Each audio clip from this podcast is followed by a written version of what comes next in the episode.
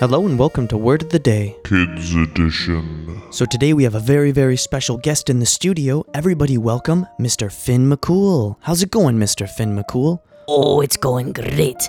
I brought a great word for you and a great riddle as well. Let's start with the riddle if you don't mind. Oh, sure. What what riddle do you have for us today? Today's riddle is I get smaller every time I take a bath. What am I? Hmm.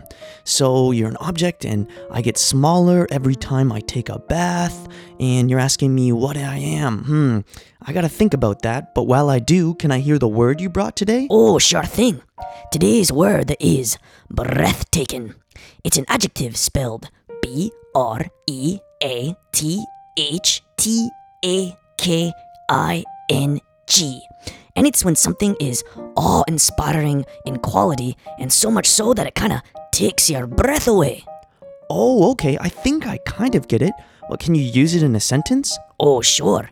I remember the first time I saw the ocean. It was so big and blue, it all the breath out of my mouth. You could say that that ocean was breathtaking. Oh, I get it. So you looked at the ocean. It was so amazing you couldn't you could hardly breathe. So that ocean that, that's kind of a breathtaking experience. Oh, yeah, you got it, buddy. But do you have the answer to the riddle? Oh, okay. So the riddle was I get smaller every time I take a bath. What am I?